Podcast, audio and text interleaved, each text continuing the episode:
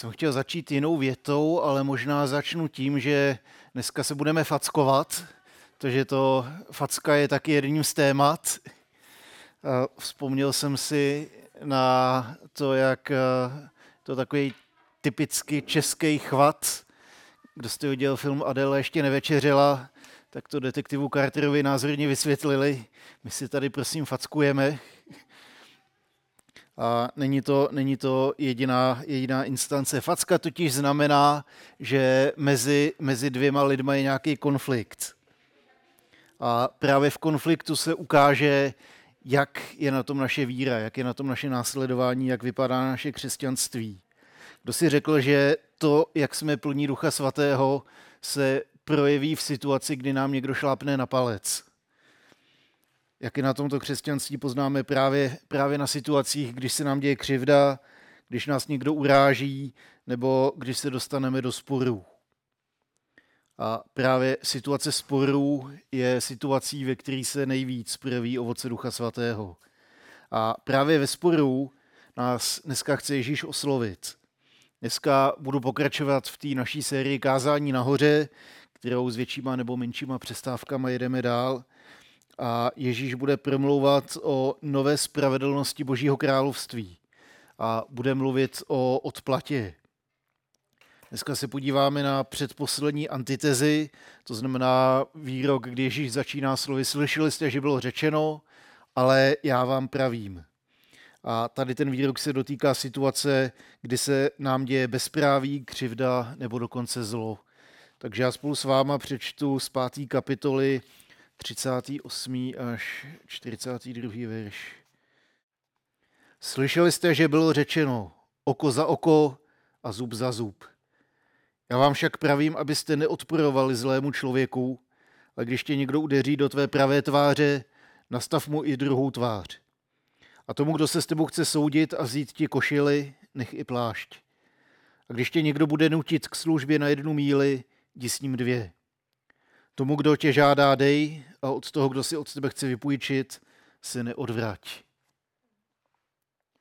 Velice provokativní, brutální a na první pohled nepřijatelný text. Co tam vlastně Ježíš říká? Ukazuje nám dvě cesty, jak se vyrovnat s protivníkem. První cesta je cesta starozákonního práva, oko za oko, zub za zub. A tady ta cesta zastavuje spirálu zla tím, že limituje, limituje pomstu a dosahuje spravedlnosti za pomoci práva a soudů. Ježíš ale jde dál a vybízí svoje následovníky k tomu, aby jako bližního viděli dokonce toho, koho považují za protivníka. I on je lidskou bytostí. I on je člověkem, i on je nositelem božího obrazu. Ježíš nás vybízí, abychom tu hru na protivníka nehráli vůbec. Abychom se nenechali strhnout ke zlu, ani když jsme slabší, ani když jsme silnější. Vendeta, odplata, pomsta. To je námět spousty příběhů, mnoha filmů, motiv, který od slavných, ať už filmových nebo knižních zpracování nebo komiksových předloh, najdeme třeba Hrabě Monte Cristo, můžeme najít uh, klasického kmotra na žebříčku 100 nejlepších filmů, je to myslím číslo 7, nebo Marvelovský Punisher. Příběhy, které jsou o tom, jak se někdo před ničím nezastavil, dokud nepomstil svoji křivdu. Odplata je totiž výsledkem touhy po vlastní spravedlnosti, která ale častokrát nemá limity, která je nemilosrdná, odplaty, která roztáčí spirálu zla. A proti tomu Biblí, mluví Bible, Biblí mluve, jedním z nejznámějších citátů. Oko za oko, zub za zub, ruku za ruku, nohu za nohu, spáleninu za spáleninu, ránu za ránu, podletinu za podletinu. Tady ten citát najdeme v knize Exodus hned po vydání desatera. A jeden by čekal, že hned po vydání desatera hospodin eh, uvalí deset ran na Egypt. Zázračným způsobem vysvobodí izraelský národ, provede suchou nohou, uh, rudým mořem, jako sloup dýmu, jako ohnivý sloup je provází pouští, dovede až na Sínaj, tam, tam Mojžíšovi předá desatero, tak bychom čekali nějaký velice svatý řeči, nějaký ustanovení nějakého svatého zákona.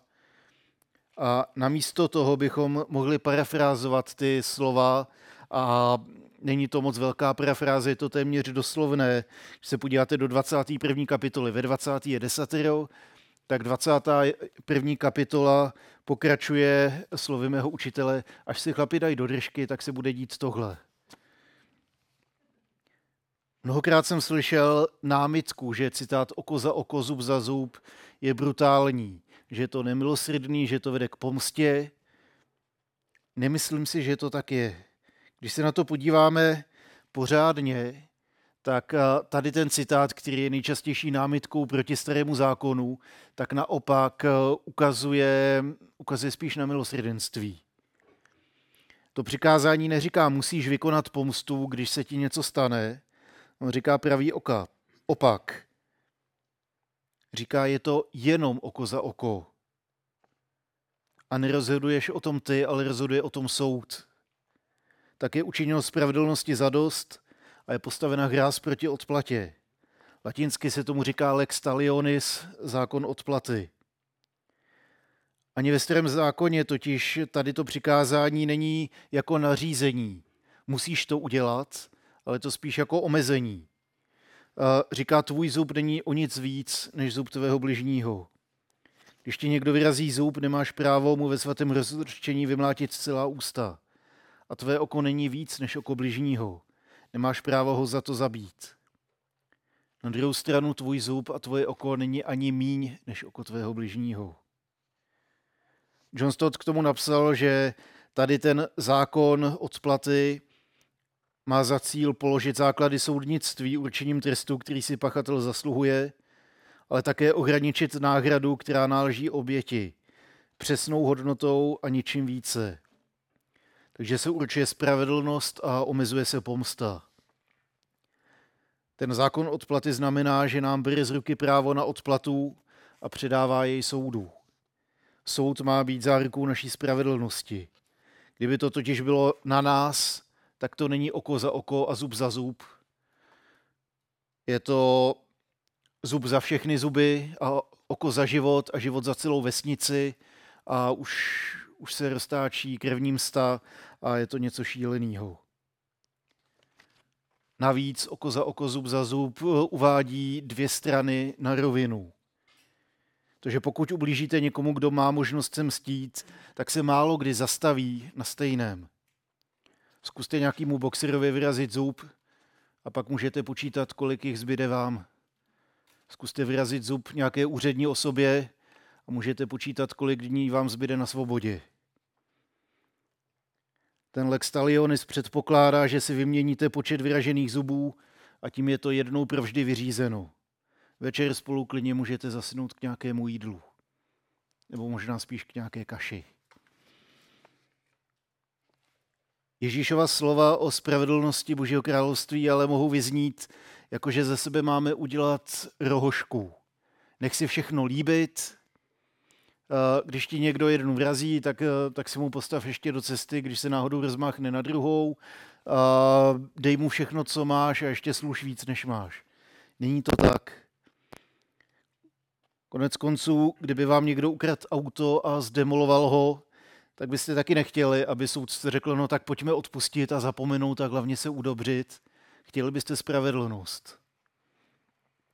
A právě na tu Ježíš ukazuje, zároveň ale ukazuje na spravedlnost, která vážně bere vinu vidníka, vážně bere zranění oběti, ale především z těch dvou nedělá nepřátele.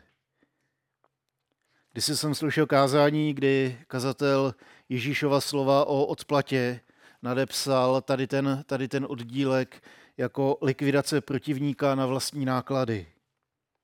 Jak taková likvidace protivníka vypadá?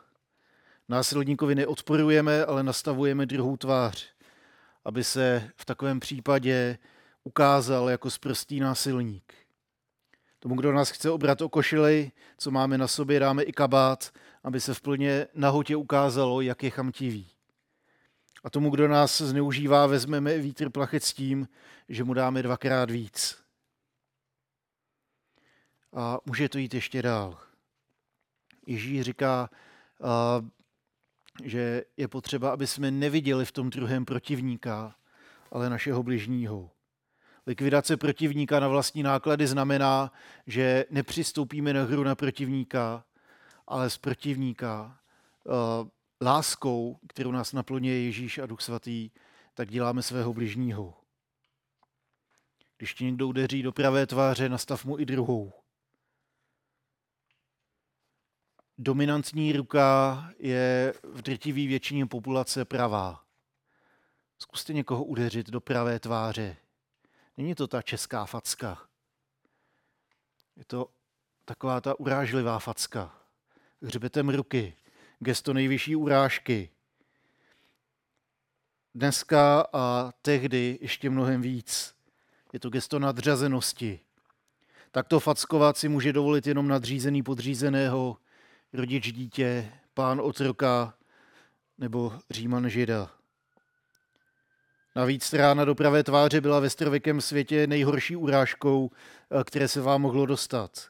Kromě způsobení fyzické újmy, to v mnoha kulturách bylo uvedeno hned vedle zákona oko za oko, zub za zub. Židovské i římské právo umožňovalo trestní stíhání tady za ten přestupek. Byla to velmi vážná, vážná věc. Ježíš říká, že i když vás někdo udeří, tak nepřijmejte roli protivníka. Nastavení druhé tváře znamená klidně si mě udeřit znovu. Ale tentokrát jako sobě rovného ztrácíš tím svou nadřazenost. Že svým následovníkům ukazuje cestu, jak vzít agresorovi vítr z plachet a zároveň jak nevstoupit do role protivníka. Nastavit druhou tvář je příklad absurdní, nečekané reakce, která má protivníka vyvést z role, nebo mu při nejmenším řekne, že vy tu roli protivníka nepřijímáte. A pak je tam ještě jedna zpráva. To, že nastavím druhou tvář, je něco jiného, než když uhnu z cesty. Kdo se s tebou chce soudit o košili, tomu dej i plášť. I v Ježíšově době byli dlužníci a exekutoři. Tehdy, stejně jako dnes, se mohlo velice snadno stát, že se někdo dostane do insolvence a věřitel začne vymáhat dluh. Ježíšův příklad opět míří na kratší konec provazu. I věřitel může být lakomý a může vzít skoro všechno, i tu košili. Ve starověku oděv měl prakticky dvě části, chyton a hymation, spotky a svršek nebo plášť. Když vám někdo sebral spodní část oděvů, tak vás od nahoty dělil plášť. A plášť byl to, co jste měli jako ten hlavní oděv na sobě. V noci jste se tím přikrývali, protože byla zima, chránil vás to před pověrnostníma podmínkama a zároveň uh, židovský zákon uh, chránil tady ten kus majetku jako nedotknutelný. Když byste mu dali i ten plášť, přestože židé měl v zákoně zakázáno, že plášť u věřitele nesmí zůstat přes noc, aby dlužník měl čím se přikrýt, tak byste před ním stáli zcela nazí. A tehdy to nebyla jenom pěkná ostuda, ale byla to prakticky ztráta veškeré své důstojnosti. Pro vás, ale především také pro toho, kdo tu nahotu způsobil. Zároveň to toho věřitele mohlo postavit mimo zákon protože on mu zakazoval odebrat dlužníkovi plášť. A Exodus 22. Jestliže vezmeš do zástavy plášť svého bližního, vrať mu ho do západu slunce. Vždyť je jeho jediná přikrývka, tím pláštěm přikrývá svoji nahotu. V čem by spal? Až ke mně bude volat, vyslyším jej, neboť jsem milostivý. Dát tomu, kdo vás oškubal o skoro všechno, nakonec si ten plášť, to je taková nimá výčecka. Nebo taky důkaz toho, že jste nad věcí a nějaké věci jako oblečení vám můžou být doslova ukradené. A nebo to taky znamená, že vám sice bude zima, ale ani to neznamená, že v tom druhém budete vidět nepřítele. Ta Ježíšova reakce může opět pootevřít eh, dveře Božího království i těm, kdo stojí proti nám. Může je pootevřít tím, že se nestaneme nepřáteli, ale bližními a tím, že odmítáme hru na nepřítele. A posledním příkladem je výzva jít druhou míli. Římští vojáci totiž měli zákonné právo vymáhat službu na místních obyvatelích, ať už nějakou práci, nebo, nebo využití pracovních zvířat, nebo, nebo nějaký drobný majetek. A ačkoliv v Galilei tomu možná nedocházelo často, jinde se tak dělo a skutečnost, že se tak mohlo dít, by stačila k tomu, aby Ježíšovi posluchači při nejmenším byli udivení až šokovaní tím, kdy slyší slova o druhé míli. Římský voják měl právo vás zastavit a říct, teď mi jednu míli, to znamená tisíc kroků, poneseš můj náklad. Nebo ty máš osla, já na ní naložím svůj náklad, tisíc kroků mi to ponese. Na tohle měli právo. Sloužilo to jako podrobení si národa, jako ponižování, upevnění svojí autority. A ta Ježíšova pobídka jít druhou míli opět uh, může znít absurdně, ale opět se to může ukázat jako likvidace protivníka na vlastní náklady. Tím, že byste s ním šli druhou míli, tak toho vojáka vystavujete velkému riziku toho, že když se o tom dozví jeho nadřízený, tak bude mít pořádný průšvih. Protože on nemá právo vymáhat cokoliv nad tisíc kroků. Zároveň tím budete vztah, který z protivníka postupně dělá bližního, tím, že spolu ujdete kus cesty. Možná si něco, uh, něco řeknete, možná si líp poznáte. Ať už je ten záměr a efekt druhé míle jakýkoliv, rozhodně nebyl tím, co židé očekávali od Mesiáše. Přestože v posledních chvílích Ježíšova života můžeme vidět přesně tady tu scénu. Římané nařídí zbičovanému Ježíši, ať nese náklad na popraviště. Nese si svůj kříž. A když už nemůže, tak římský voják nařídí Šimonovi z Kyrény, uh, nes to za něj. Římský voják nařídí, nes ten náklad a tady to vidíme ještě jednou. A jak se k tomu stavilo obyvatelstvo? Neuposlechnout Římana, jedna možnost. To by vám poradili zéloti, to znamená revolucionářských hnutí mezi židovstvím. Po tisíci krocích mu s nákladem na supeně praštit o zem, to by poradil farizeus. Důkladně počítej, jak krok číslo tisíc, tady to máš smradlový římany. Ježíš jde ale dál, nenechává prostor pro bujení nenávisti, ale radí na tu hru na nepřítele vůbec nepřistoupit. Vždyť i ten Říman je božím obrazem, je naším bližním, kterého máme milovat. A můžeme mu to ukázat tím, že mu neuhneme z cesty, že mu nastavíme druhou tvář a tím, že s ním půjdeme druhou míli, anebo mu dáme i ty spotky. Poštol Pavel římskou církev vybízí přesně v duchu Ježíšových slov. Nenech se přemáhat zlem, ale přemáhy zlo dobrem. Ten koloběh zla je nutné utnout hned na počátku. Když se setkáme s někým silnějším, kdo nám ublížil, tak zákon praví oko za oko. To znamená, že zastaví to ubližování, ale pořád tam není vztah, pořád jsme protivníci. Ježíš proto jde dál. Říká, že když se setkáme s někým, kdo nás povýšeně uráží, kdo nás okrádá nebo zneužívá pro své cíle, tak to ještě neznamená, že musíme přijmout roli protivníka. Zlo nelze přemáhat zlem, odporem nebo silou. Zlo lze přemoci jedině dobrem. A to ne tím naším, ale tím Ježíšovým. Ježíš svým životem a smrtí porazil zlo, hřích i samu smrt.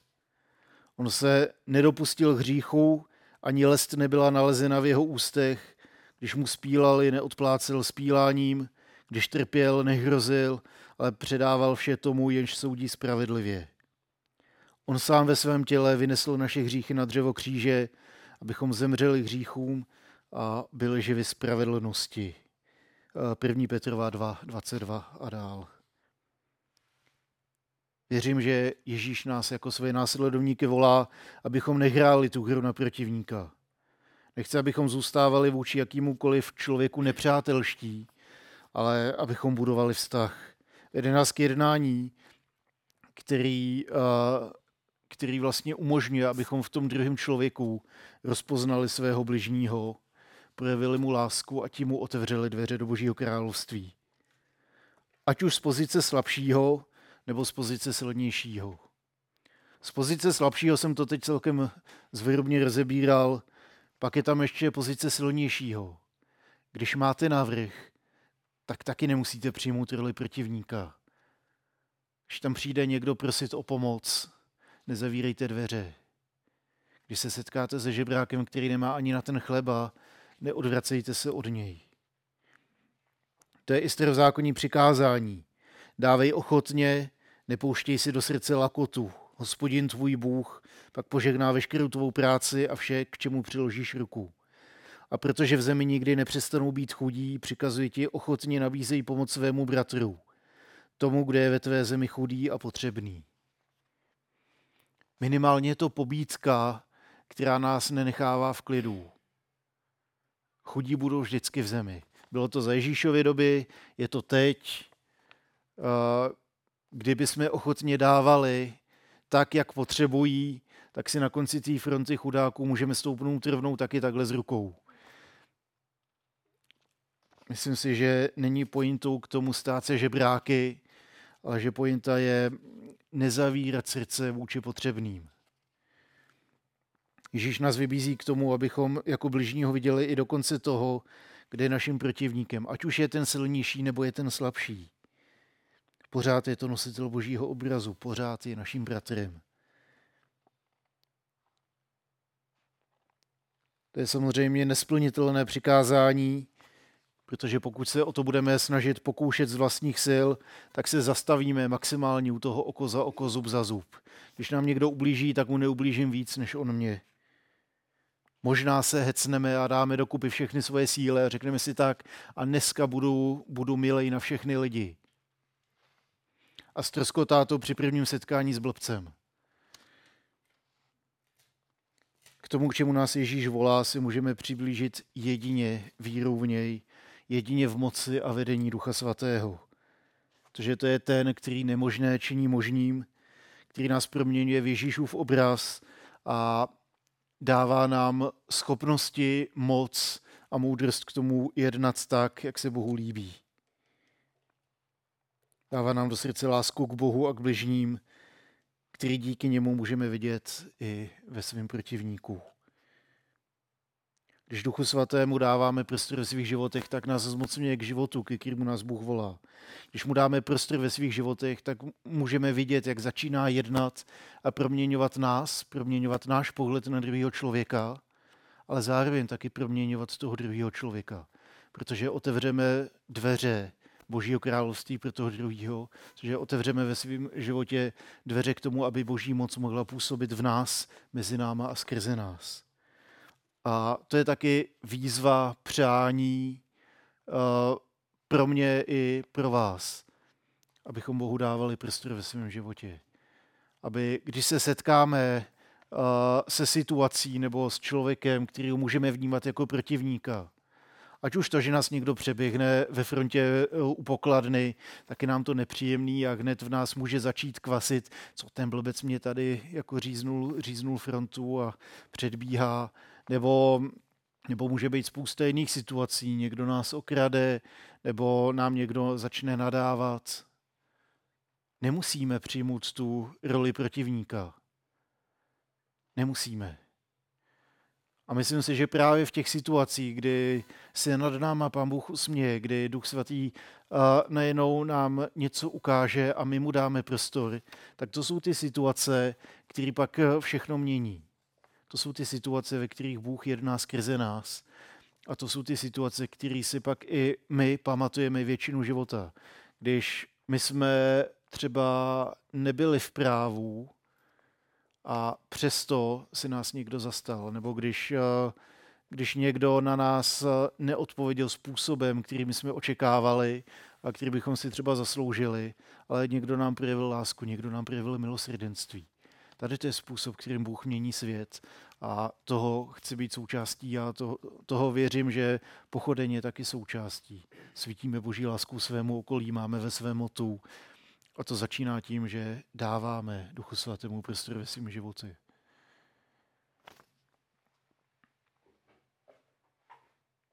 Takže tím, že nepřijmeme roli protivníka, tak otevřeme dveře Božímu království i pro druhé lidi, ať už jsou kýmkoliv.